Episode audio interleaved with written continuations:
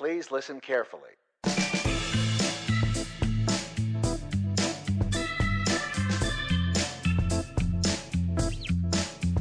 And now, live from the aquarium in McKinney, Texas, it's the Assuming Positions podcast, featuring two guys napping in a Wookiee's lap, Kevin and Mikey.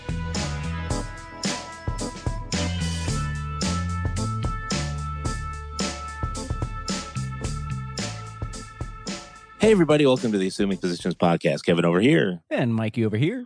And today on the podcast, we are continuing our series called Star Wars All Stars. It's our favorite. All the All Stars from Star Wars that we love. Sort of, in a way, Okay. uh, because we are challenging ourselves to pick secondary and tertiary characters for our all star crew. Yes. So, usually when we do uh, all star crew, we uh, we pick archetypes and find fictional characters to fit in that archetype. What have we done it before with, Mikey? Uh, we did a sci-fi build a ship crew. We've done build a sitcom family. We've done build a D&D adventure party. Yeah. So we find archetypes that will fit in there in fiction, sometimes even real life, and throw them in there. This time we're doing something a little different on the suggestion of Not Scott, our producer. Mm-hmm. Um, we're actually going through different media of Star Wars, meaning the books, video games, uh, each version of the movies, as far as like the sequel trilogy, the prequel trilogy, and we're picking one character out of there that we want to be on our team. And then at the end, we're going to pick a ship that they're all on, Mhm. and then we're going to pick the villain that they're fighting. So it's all stars. And we kind of challenged ourselves not to pick the main characters because it's too easy. That's what children do. It's, it's it's it's the default. You know they're the stars. They're the main characters for a reason. So obviously they're everybody's first pick. But if you can't pick those, who else do you pick? And we're highlighting the, I guess the unsung heroes of Star Wars, maybe. Yeah, this one might have sung heroes for me because today we're doing the original trilogy, and it's the one I grew up with, and it's the one that has the longest pedigree. So even a lot of the tech, secondary and tertiary characters have been so fleshed out over the years Yes. that they're well known. So This is what Um, started it all. yeah, it's what started it all. And I'm doing this with no notes at all because this is my Star Wars. It's part of your DNA. It's ingrained in you. Yes, it is. So Mikey is going to go first. We didn't even flip the coin this time. I just decided to go ahead and go. I don't want your crooked coin out any longer. Fair enough. I'll take it. Hey, I won't, I won't. Happy to go first because you do all the setting up and it lets me check my notes for who I'm going to talk about for my third pick. So, third picks are usually loosey goosey. And to be upfront right on the bat, I'm picking this character just based on how he looked. Because one of the things I love about Star Wars in general, but especially Star Wars, the original trilogy, is the creature alien design. Like, I can't stress that enough. I've talked about it probably every episode we've done about the Star Wars All Stars, but that's ILM George Lucas magic, is the way they did aliens and creatures. Yes, some of it was cast off, like whatever mask they had lying around, like the original alien Kevin was talking about. hmm But for my third pick, I am picking Nien Nunb, Yes. the creature that looks like a cross between a fish and a mouse. He has jowls. looks like he has two noses. He's not, he's kind, yeah he's kind of Ackbar-ish in that he he has a weird accent, but he's so memorable. You look at that guy and you're like, oh, that's an alien. That's a beautiful description. he's a mouse fish. Uh, he's got big ears. I love it. But Nien Nunb is I didn't realize he had such such a rich backstory that he does. He's a member of the rebellion. He's an assistant and an aide to the Organa family. So like he's sort of upper echelon as far as B tier goes. But he is technically the alien name is a Sullustan. I don't know where Mhm. Sullust is. Couldn't point it out You, on the you do know you do know where Sullust is. It's that lava e planet that you play on in Battlefront. Oh really? Yeah, that's Sullust. Oh well, how does how does he come from a lava planet? I get it, but oh, This those those jowls filter out the toxins or something. I don't know. it makes so much sense. Uh, okay, you're making brain connections for me, and that's, that's amazing. So he is a Sullustan from a lava planet with his with his filter gills, filter jowls, but he's a smuggler and an arms dealer. Like he is a bad guy that realized that oh, the rebellion is the good guys, so let me join up with them and do something right. Uh, he's an expert pilot. He's essentially. I wanted to pick Chewbacca because Chewbacca's awesome, but I can't pick Chewbacca, so I go for Chewbacca's stand-in because Uh, Nien Nunb is essentially the co-pilot to Lando Calrissian when they're flying the Millennium Falcon. hmm But he just he he looks so cool. He he helps round up the Alderons after their planet blew up to help bring them all back together. Like I said, he helps out the uh, the Organas. And then, according to Admiral Ackbar, Nunb can fly anything in any conditions. I mean, we're talking about Wedge from the book. We're talking about Arvel Crynyd, who was, you know, another pilot for the for the Green Squad. Nien Nunb fits in with that. He can fly anything. He can get the job done. He can get you where you need to be, and also maybe get you weapons along the way. Uh, here's something I found in my research, though, and this is silly. The reason he has such a weird name, I have a hard time saying it every time I read it. Nien Nunb but they gave him that name and this is so star wars but they gave him that name because when they were getting like i guess the boxes of all the creature pieces and parts and all the masks and makeup he was in creature box number nine so his Nien Nunb number nine and that's how they came up with this star wars name i was like that makes sense A little silly but i kind of love it No, it's so Star Wars. R two D two is real two something two uh, something. That's it. So, Nien Nunb, I love the way he looks, the creature design. He's one of the most memorable. Uh, he only surpassed by my second pick, which will come up in a minute. But when I think of Star Wars, he's one of the creatures that comes to my mind. I'm like, oh, that guy. Yeah. Yeah, that guy's great. And, um, I I can't even. He doesn't speak basic. He doesn't. He was he was half puppet for some of the movies and half actor for the rest of the movies. So It was great. I love what the, that kind of combo thing. So Jim Henson-y. oh, practical effects. That's what made it so magical in the original trilogy. That's a great three pick. That he could have been a two. I don't know. So my hardest, my hardest thing with this one was I love too many characters, and so what I did, I told Mikey this. I based it on the action figures I played with the most when I was a kid. So my number three pick is actually I can't not put him on the list. It's a too obvious pick, but he's my favorite character in all of Star Wars, so he's getting on my list somewhere. But so he's going to three because he's it's a disqualification pick, not allowed. But my third pick has to be Han Solo because I play with his action figure the most because Han Solo is the best character in ever. Here I turn into a child again. Uh, in the 80s, when we were kids, there was two kinds of Star Wars kids. There was the Luke kids Mm-hmm. and there was the Han kids. Yes. And I was a Han kid through and through from the get go. I mean, we filled out his whole backstory. Go watch Solo if you want to see that. But at the time, we didn't know anything about him other than he was this smuggler who was, I mean, it's Harrison Ford in space, really, we come to find out. you know? And he's like the coolest space cowboy anyone had ever seen. They tried to replicate him and rip him off so much hmm so many sci-fi failures trying to get that in the book. The closest they ever got was Dirk Benedict Starbuck from Battlestar Galactica TV show. That's the closest they ever got, and that's just because Dirk Benedict. But there's just so many MST3K movies where there's the Han Solo type in it, played by someone who isn't Harrison Ford, so it doesn't work Yep. which is hilarious to me. And I would argue that Star Wars is what Star Wars is because Harrison Ford was there. No offense to Mark Hamill, Carrie Fisher, James Earl Jones, everyone else that was there.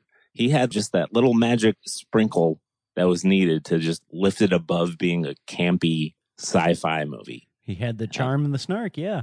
Yeah, he had that. He is. He's a Hollywood marquee actor. Is he became one? So that's the lightning in the bottle that George Lucas got in casting him. He got the star, top of the marquee name, who was unknown at the time, Yep. but became who he did. I mean, he went on to be Indiana Jones and all these other things. If you don't know who Harrison Ford is, where you're under a rock somewhere. I'm sure he can't go anywhere in any country without someone knowing him from one of his roles. So when we play Star Wars, you know, you'd always argue there'd be the kids who want to be Luke, the kids who want to be Han. I always wanted to be Han. I never wanted to be Luke Uh, ever. No offense, Mark Hamill. I love you. I love what you've done, and Luke's great. But come on, he was cool, smarmy with that black vest and the low slung blaster. It was based off an old Mauser. So cool looking.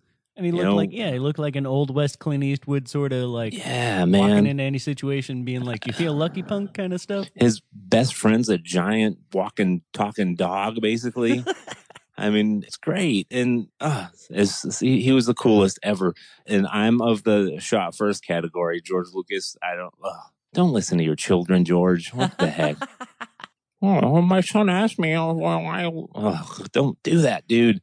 So Is that why he changed it? Because his children wanted him to switch it up? it was something to do with, I swear, I hope this is right. Cause like I said, I didn't, I don't have a lot of notes on this because Yeah. I just love the original trilogy so much, but I could swear, and hopefully this isn't just internet rumor, but I could swear that his kid asked him why Han blew Greedo away. Mhm. Isn't he a good guy? But the point is, the point is, is that at that time he's really not a good guy. He's the whole point of the first movie is that he has a change of heart at some point, and he just rescued the princess to get the money. Then they're they're giving him the money. A lot of people don't realize this. I mean, watch the I watched the movie so many times, but he's loading up like big old cases of money onto his ship when Yeah. they're getting ready to. That's what he's doing. He's, He's not just- helping with the war effort. he's No, loading he's- up. Yeah, he's a smuggler. He's a criminal. Yeah. yeah.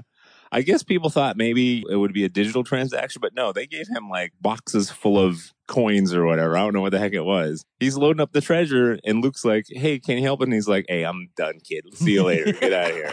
Yeah. You know, I got, I got a job to finish. Yeah. Yeah, he's supposed to be a cad. And then he shows up and saves the day at the end, you know, his big old wahoo. And there goes Vader spinning off and he clears Luke to do his shot. You know, and there we go. Han Solo, he's so awesome. Oh, I can't. If you guys don't know how awesome Han Solo is, what's the matter with him? Come on. And his legacy continues because, like, the whole reason we have the sequels is because it's his son. It's, you know, I mean, we have Ben Solo, Kylo Ren, obviously, but I mean, that's Harrison Ford continuing. yeah, I mean, to me, he was always just the coolest. You wanted to be him. He gets the girl, charms the princess. It's he's just so cool. And then he, Harrison Ford brings it over to everything he does. So that's why we kind of learned that. Oh, hey, that's just kind of him. Because I also love Indiana Jones just as much. You know, and get off my plane. Anything, anything. That, Yeah. I love you. I know. I mean, that's Mhm. iconic. I know, and that was improv. I mean, wonderful.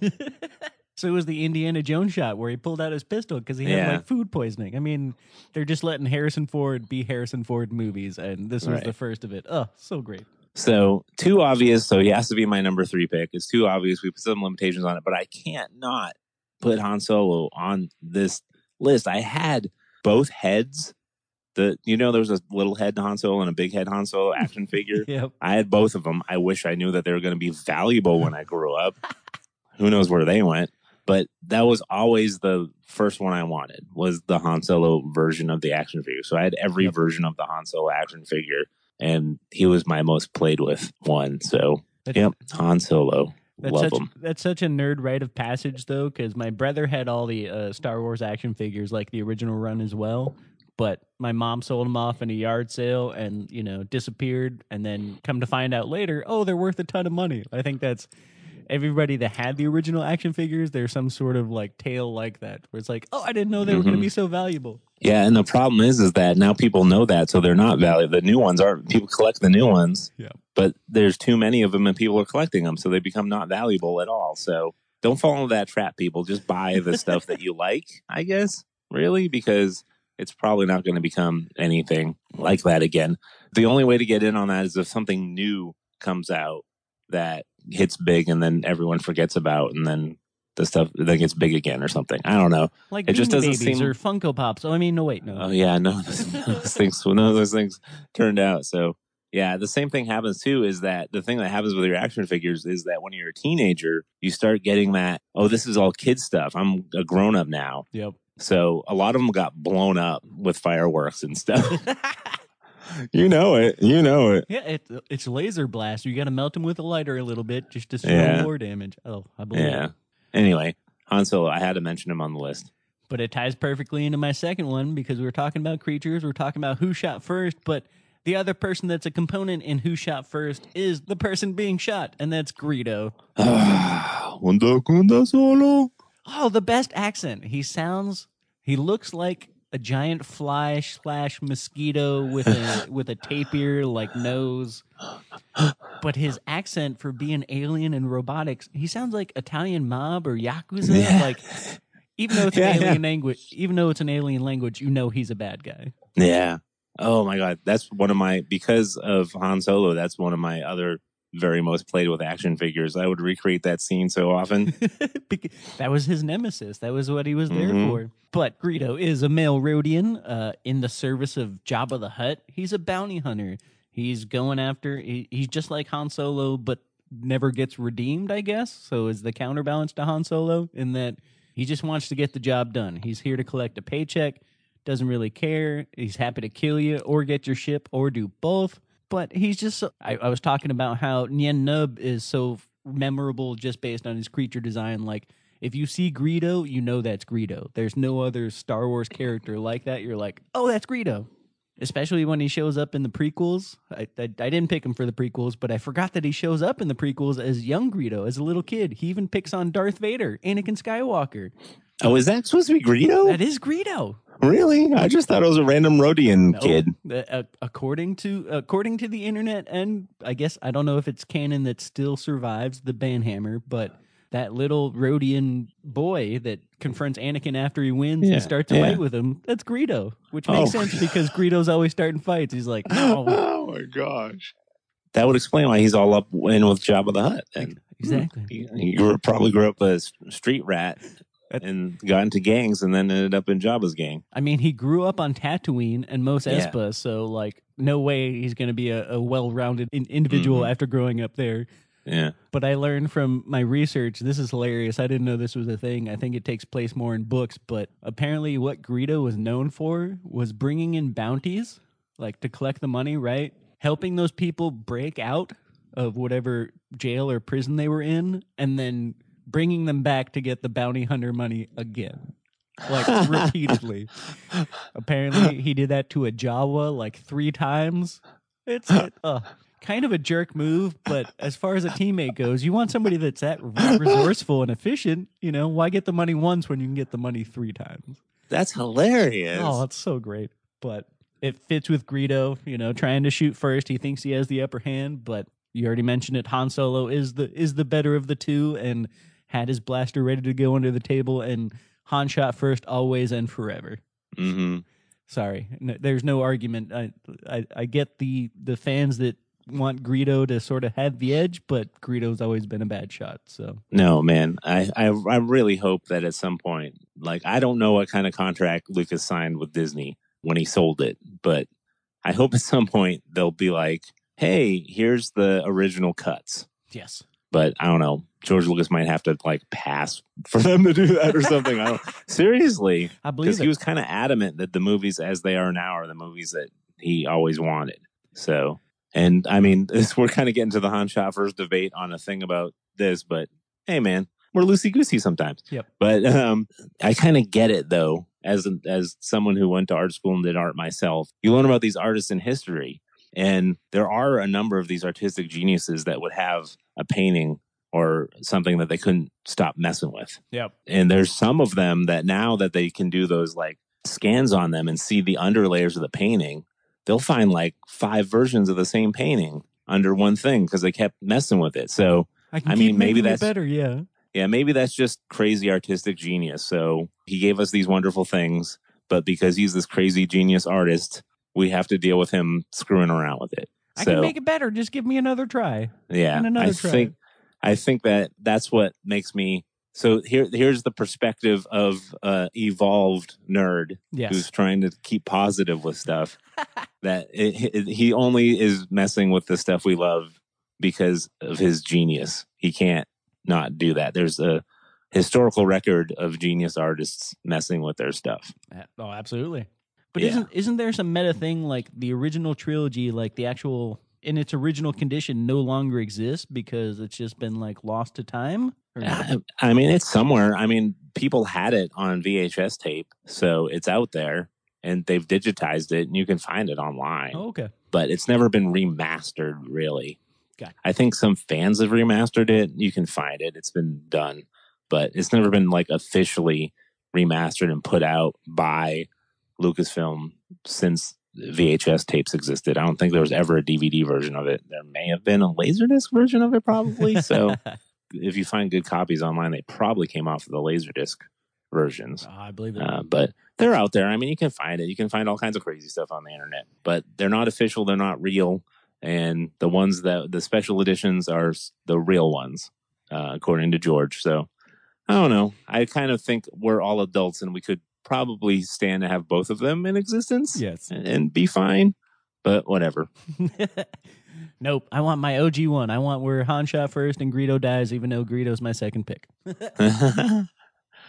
oh, that's a great second pick. I love Greedo. All right, so continuing on with my, I played with his action figures a lot. My second pick, and I'm also throwing some love. I talked about this last episode. I'm throwing love to a maligned group in Star Wars, very much like Jar Jar and the Gungans by a lot of people at the time. Mm-hmm. My second pick is Logray the Ewok from Bright Tree Village on Endor. The teddy Return of the bears? Jedi. Yes. the teddy bears.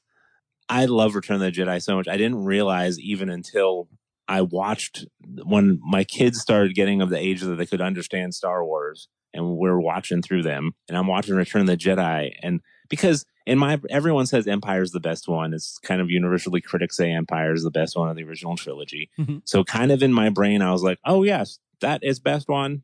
And then when I was watching through them again with my kids and really paying attention because I wasn't just throwing them on for entertainment, I was like, oh, Return of the Jedi is the one that has like all my favorite lines in it. It has all my favorite parts in it. I was like, this movie is my movie. So that came out in 83. So I was like nine, I think. Is that right? Is that how the math works? Yeah, I guess so. So it was like perfect time to show me teddy bears in space. I was all about it. you were the prime demographic. Absolutely. Yes, a hundred percent. So, man, I love Ewoks so much. I got the, and like I said, this is coming from action figure perspective, so bear with me here. I got, I got, I, I was blessed enough to get the Ewok Village playset when I was a kid, Nice. so I had to get the Ewoks to fill it up uh, because the action figures weren't included back then. So you know you get Wicket and you get Chief Chirpa, you get all of them that they had. But my favorite to play with was Logray, the Medicine Man, and Logray is the striped tan and brown Ewok. He has vertical stripes going up him. Yeah, yeah. He's got the cool bird skull, whatever thing on his head, and he's the medicine man. And it's kind of funny because in the movie they're just kind of there doing stuff, and they're Ewok talking to each other, and you they're kind of pantomiming, and you're not sure what's going on. Mhm. But if you like actually look into it over the years, which I have, they kind of explain like what was going on with the motivations of all the Ewoks that were there, which is kind of cool. But Logray was he was the one who said, "Okay, so we have to sacrifice these humans we captured to the gods." He was the one who was going to cook them, you know, because it's part of like their ceremony, is sacrificial. You sacrifice them and then you eat them, I guess. They're, they're And- cannibals. Absolutely. Yeah, and then you know he was the one who was like, "Oh, C-3PO is a god," so he was the one who was like, "Oh no, we have to." He's obviously a god. I'm the medicine man. I'm the priest here. I know what's going. The shaman, as he was, Yes. but he initially didn't want to help them out. He didn't want to help them attack the empire. He was like, "This isn't our fight. Yes. We're just up here in the trees, and everything's fine, and we don't have to worry about it." But Chief Chirpa kind of was like overruled him a little bit, but he was the voice of dissension, I guess. But then he eventually realized he was kind of moved by the fact that it seemed like this fight was uniting all of the Ewok tribes because they were in the Bright Tree Village tribe, and I don't, I don't know what the names of all the other tribes were, but I didn't even So- know there were different tribes of Ewoks. That's fascinating. yeah, there's yeah, there's different tribes of Ewoks, and apparently they were kind of at odds with each other, but they were brought together by the rebellion to fight against the Empire. Oh, classic Star Wars. I love it.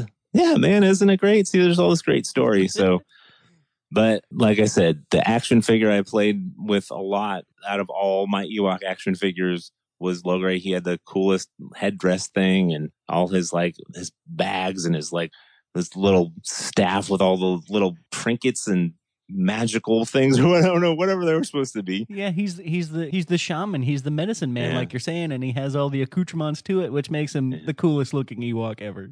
Yeah, he's probably the coolest looking of the Ewoks, but I thought they were great, man. I mean, it's so funny to me because I'm telling you, I remember, and this is where I speak good for the Ewoks because you're speaking good for the Gungans and yours. Yep. I specifically remember running into somebody. This was a kind of a, a turning point also too because we talk a lot about my turn from the toxic worst episode ever nerd to trying to be a positive nerd Yeah. and non-toxic and kind of part of our mission here at assuming positions is to spread positivity Be and good nerds. nerdery Yes. Is I ran into when the when the Star Wars movies were coming back out. I think maybe when the prequels were coming out. I can't remember the time, but I ran into a guy. uh, We're at a Boston Market restaurant. he was one of the guys working there, and I think I had just gone to see one of the prequel movies, and. For you know how sometimes people randomly start conversations with you. So for some, Yeah. I might have been wearing a Star Wars shirt. I don't remember. All I know is he started talking to me about Star Wars, and I said I just went to go see the Star Wars movie, the new Star Wars movie. And then he was like, "Oh," he goes, "I gave up on Star Wars back in." He was an older guy. I Mhm. gave up on Star Wars back in '83 when they came out with that dumb movie with the teddy bears in it. and I was like, "Oh, but Ewoks are awesome, man. What are you talking about?" And then I was like, "Oh." Oh no, that's how I act when people talk about the prequels. Uh, yeah, I mean, was- to be to be working at Boston Market and be so mad about Ewoks that you have to bring it up with customers, that, that's, that's a certain level of, of toxic nerd. Absolutely. Uh, yeah. So I I guess that the Ewoks helped me accept people's love of the prequels. So there you go. I get it. But they're great. And man, if you haven't played when they came out with that Battlefront thing Yes. with the Ewok uh, Uh, what was that called exactly? I forget what it was called, but it was we just called it like Attack of the Murder Bears when Oh. we were playing it. It- it- yeah, Attack of the Murder Bears. I, it, it's not Ewok Adventure because that's one of the like spin-off specials, but I don't know what they call it in Battlefront. But you get to play as an Ewok. Like it's great, and you get to go Oh. stealth mode and attack people. Like Well, you either you're either playing as a stormtrooper who's getting attacked in the night by Ewoks, yeah, and you hear that horn go off, and you Oh. start freaking out, and the murder bears start coming out of the woods. Yeah, or then you get switch over where you actually get to be an Ewok, which is so much fun. Oh, it's great. You get to hunt down stormtroopers. Yeah. There's the whole meta behind Ewoks is that like yes, they're teddy bears, but like you were saying, they're cannibalistic. They had they had clothes for Princess Leia when she showed up. Yeah, And you're you're like, "Oh, cool, they have outfits for her." But if you think about that, if you go deep, you're like. "Why do they have leftover clothes from humans yeah. that Technically fit- cannibals because they're not eating themselves. Oh, well, true. But they're like, I mean, the people they capture, they're sacrificing and eating. Yeah, they're eating bears. sentient. They're eating sentient beings. I guess that's the thing. It just seems so lighthearted. It's like, Princess Leia, we have an outfit just all ready for you. And then you're like, wait a minute. How do they come by that outfit? I know. It's great. I mean, I love it so much. I even had like I had like the Ewoks color forms. I had the Ewoks Presto Magics. Do you remember Presto Magic? I do.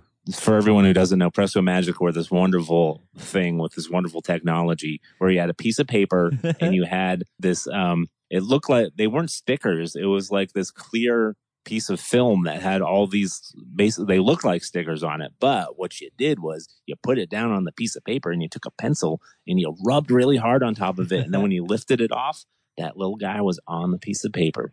Oh man. It was the same magic as like Shrinky Dinks. It's like, how does this work? Thanks, 80s technology. Yeah, it was great. Probably gonna get cancer from it. But anyway. Uh Presto Magic. Oh, I forgot all about those. But yeah. anyway. Logray the medicine man, the shaman, he is my number two pick. Yup, nub to that. I love it. But if that's your second pick, that means we are at our final round. These are our official picks for the original trilogy, Star Wars All Stars. And I know we didn't. I know we said we agreed we aren't going to pick the A list, and I'm going to sort of cheat the rules and say this isn't really A list because even though this character is the hero and the actual narrator of all the Star Wars movies, he never gets recognition. But uh, I can't not pick my boy R2D2. Oh, yeah. Well, I mean, he is kind of uh, the icon of the entire series, really, and was done dirty in the sequels. But But yes, for being the hero, he's always in the background. R2D2, obviously, if you don't know who we're talking about, then this episode probably isn't for you. But he's the, he he is the the the mechanic and pilot droid, blue and white, classic classic pattern that everybody recognizes. yeah, hold on, man. If you're on it, you probably fe- find people on islands in Polynesia who know who, like, you know, who's this? Oh, R two D two. Yeah, if you do that whistle or that scream, they'd be like, "I know that robot." But that's just it. Like he was played by Kenny Baker. Shout out to Kenny Baker, R.I.P. A wonderful job. Who was actually in that in the suit for the original trilogy in the droid. But R two D two doesn't get. He gets all of his dialogues as bleeps and bloops and whistles. Every time he's arguing with uh, C three PO or Chewbacca or Luke, it's always just bleeps and whistles, and you never really un- they never subtitle what R two D two says. Just because he swears a lot, that's why it's all bleeped out. but but he's always saying the right thing. Like with all the context, it's always like R two D two knows what he's talking about, and everybody seems Mhm. to be like, "Oh, okay, sorry, R two, or oh, you're right, R two. We should probably do this." It's like, yeah, you should listen to him because he's the secret hero of Star Wars. He's like a James Bond. He's the spy that always makes things go right in the background.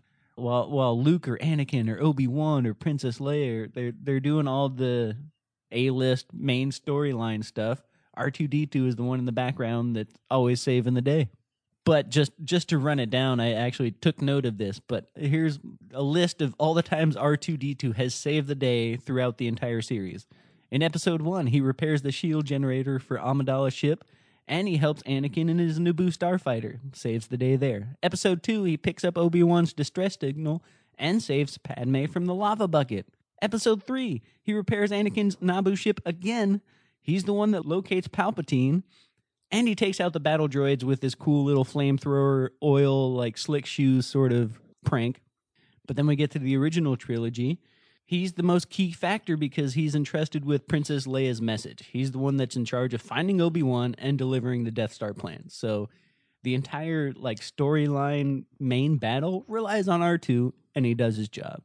It, it's not help me Obi-Wan, you're my only hope. It's R2 make sure this gets done because you're actually my only hope in episode five, he's the one that creates the smokescreen diversions for the heroes to escape. He fixes the hyperdrive.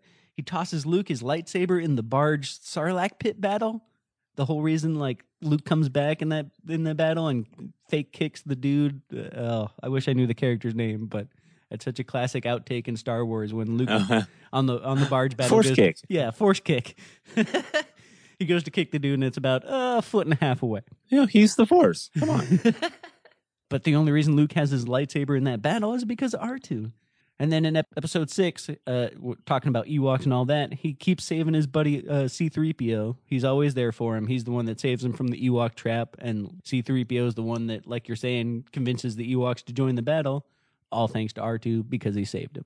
So it's always in the background. It's always sort of secondary, but R2's the one that always he's the mechanic droid that always fixes the situation and makes it happen. So I can't not pick R2. He's the best. He is the best. Man, you just flooded memories with me with all that stuff. And that is when, see, the Return of the Jedi, I like I said, I love that movie, but that whole thing where Luke is at the top of his powers and gets his new lightsaber from R2 and starts, you know, force kicking guys in the head and stuff. Yeah. That's that's where he starts to be. You start to be like, maybe he is just as cool as Han Solo. Yeah. See, You know, that's when you you start to get the kids who are like, I'm. See, but I had all those years before that movie came out where it was like, who do you want to be, Luke or Han? And I'm like, I don't want to be the whiny farm boy. You know, but after Return of the Jedi, yeah, he was.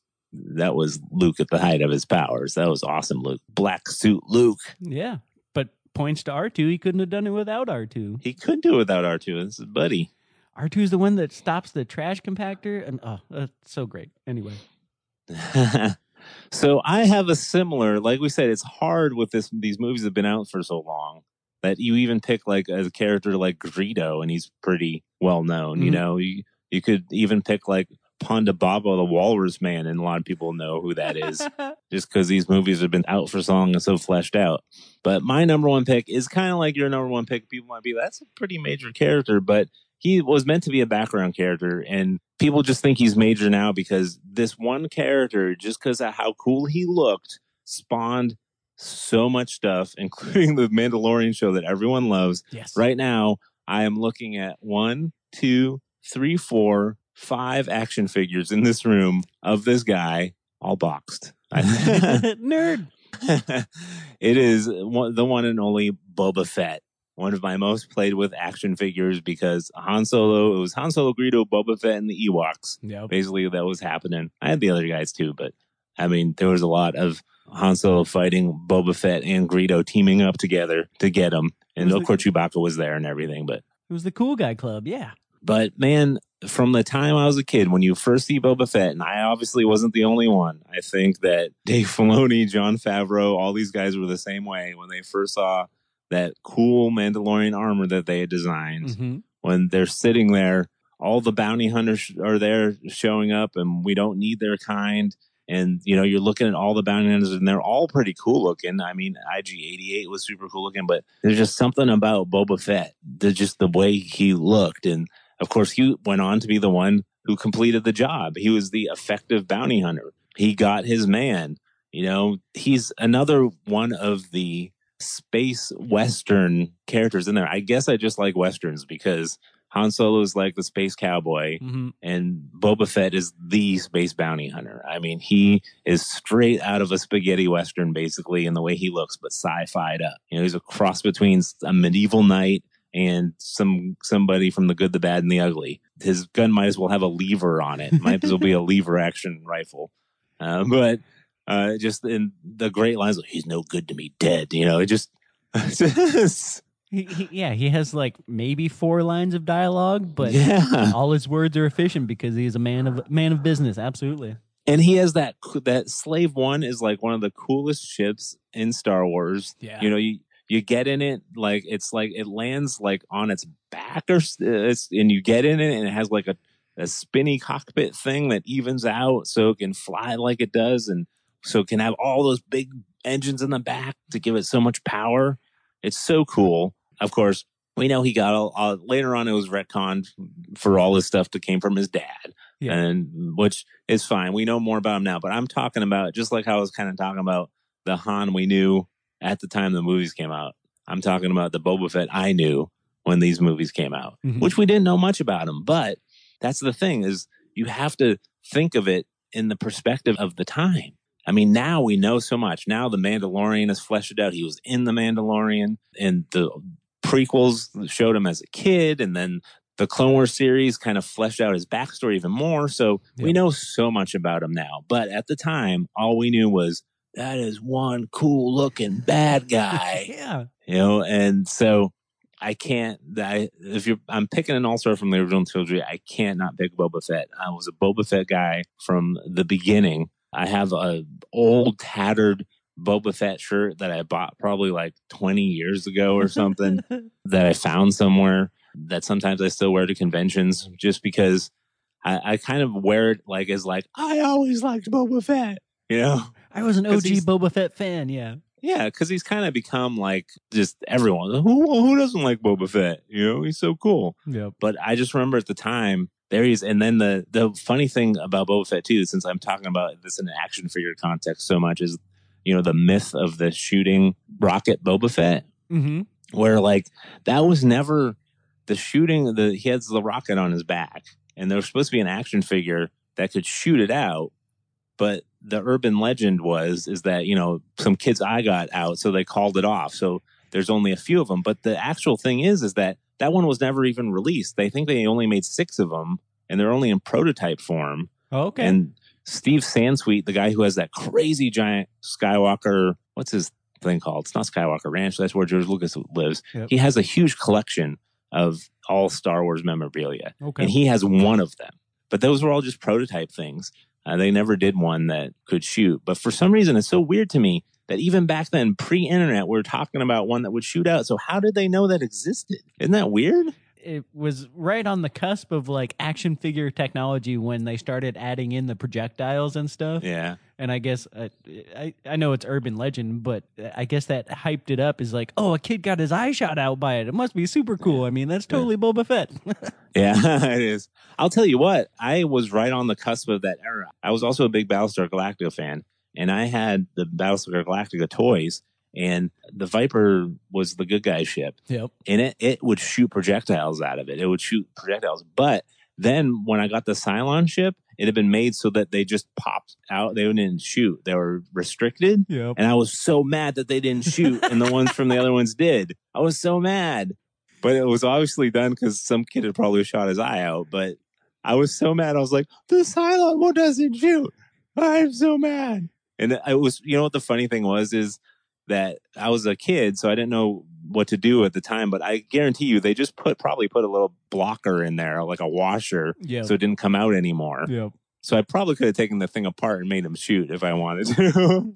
I'm of the generation that grew up with the Teenage Mutant Ninja Turtle action figures, and they had projectiles, but it was all like rounded pizza shapes. So I guess that was like their safety protocol. Is like we can have projectiles, but they have to be pizza shaped so they don't hurt somebody too bad. yeah, don't get us started on lawn darts. oh, different time. so yes, my number one pick has to be Boba Fett. I, I would be remiss for not putting Boba Fett on there, just because, like I said, I'm looking at tons of Boba Fett action figures that I have. Oh wait, there's actually more. Uh oh. One, I got one, two, three, four, five, six, seven, eight, nine. Oh, there's ten Boba Fett collectibles in here. fandom proven. I love it. But I, like I'm with you. I love that he's getting his come comeuppance, and he's he's they sort of brought him back for being a, a like we're saying a B tier original trilogy character. He was sort of in the sidelines, as cool as he was, but because he was so cool, like the fans have sort of given him a second life, and oh, it's awesome. And I love Dave Filoni and Jon Favreau for giving him a second life and kind of redeeming him and making sure that Jango's a Mandalorian, so he's a Mandalorian. Yeah, no, he's he's official. He's authentic. Actually authentic because they invented the foundling thing. So it's interesting to me that shows a little bit of them able to kind of wiggle around stuff that George said to make it make sense. So I don't know how you can wiggle around Han shooting first, no, they did it a smart way. They honored George's legacy, saying Mandalore is a thing, but also here's a little loophole that makes it official. Yeah, exactly, which is awesome. So, oh, you know what? I might be able to actually raise it to more collectibles than that because I actually do have his blaster gun. but in the toy form, it was it's hilarious. I found it at a like a garage sale okay. and there was it's it's like it's a very toy but it's probably one of those ones that if i really wanted to i could probably do the deal people do and paint it up to make it look like the one from the movie There you uh, go. because it it's all green and orange and very toy like but i found it and I, I bought it because it's boba fett's blaster and of course my kids were like yay thanks for buying this for us. And i'm like this is kind of mine but yeah you guys can play with it. And then when they were like you know they're teenagers now so they start to like like i said they thankfully they're not blowing the stuff up but Yep. you know they start to give away some of their toys and stuff because they don't want them anymore. It's a lot like the end of toy story that makes everyone cry. Hmm uh, you know the old kid gives up his stuff to the younger kids and stuff but when that thing came like when that thing when they were going through the box and that thing was i was like yeah give me my blaster You've had your fun with it, but I'm keeping this. This is this is a keepsake. oh, hilarious! Oh my god, such a nerd. The Star Star Wars is when like my nerd flag is like flying high. That's what that's the magic of Star Wars. That that's why we're doing this whole thing. Is just because it's so awesome and it's so foundational. So it's morning time where we're recording this, and I smell a breakfast pizza, Mikey. Mine has eggs, chorizo, and bacon on it. All right, so our pizzas are here, and we've completed our list. So that means it's the end of the podcast. Dun, dun, dun. Mikey, your number one pick was the great R two D two. And I was like, what was? Uh, I know that his name comes from like literally a shelf that had all these either reels of film or cartridges or something on there. They, it comes from the editing bay. Yeah, it was There's a, a cataloging system. Yeah, Yeah. it was R two D two was one of the ones, and George was like, yeah, that sounds good. Let's put this out here there too. This has nothing to do with it. This is so tangential, but this I just I just thought of this right now. Lightning strike in my head. George naming stuff. Yes.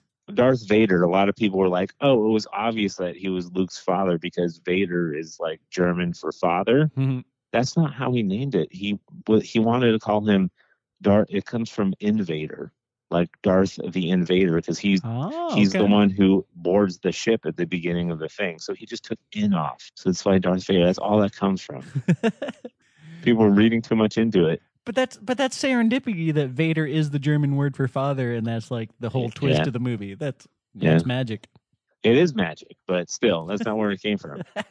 it's So Darth and Vader. Yeah. Okay. Yeah. Don't push up your nerd glasses. You so this you can have a double nerd glass push up. The one person can push up his nerd glasses and go, "Oh, it was obvious because Vader is German for father," and then you can push up your nerd glasses and go, "Actually, it comes from Invader." so once we're back in conventions, I will hear that debate. There you go. That's like a you know 11 p.m. in the lobby, you know, nerd convention debate right there. Yeah, slamming down the gauntlet on the table, being like, actually, hmm, I'm going to settle this debate once and for all. It's Invader. so let us know, everyone, who your original trilogy all star is. Yes. Do you think our way of doing it's dumb and you have to pick like Luke, Leia, Han, one of the big three? Let us know. You can send us a Gmail at assumingpositions at gmail.com. Dot com. We like to tell you to send it in a certain way. Mikey, how would you like them to send it this time? Uh, I already did the hologram. I already did the the Gungan speak original trilogy. I want I want a coded bounty hunter Boba Fett sort of risk guard message that says, "Here's your net next task is to research the character that I love, and it's this person."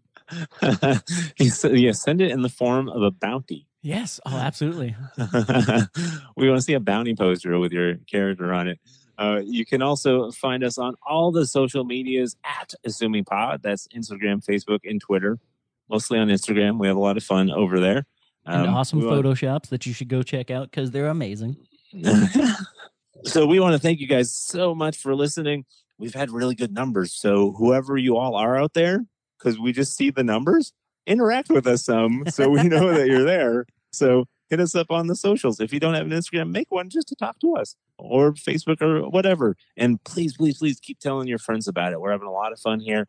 We're seeing a light at the end of the tunnel with all this pandemic nonsense. Yes. So I've been vaxxed. Mikey's in the process of getting vaxxed. So hopefully, hopefully, hopefully by the end of the year, we'll be able to start hitting conventions again, seeing you guys out there and having so much fun, shaking hands, causing smiles, touching people. Oh, I can't wait. Looking forward Can't to wait. it. I can't wait. So thank you guys so much. We also want to thank Not Scott Productions for our equipment. That guy Brad for announcing, Jazzar for music, and we hope you guys have a wonderful week in a galaxy far, far away. Go watch the original trilogy in any way you like it.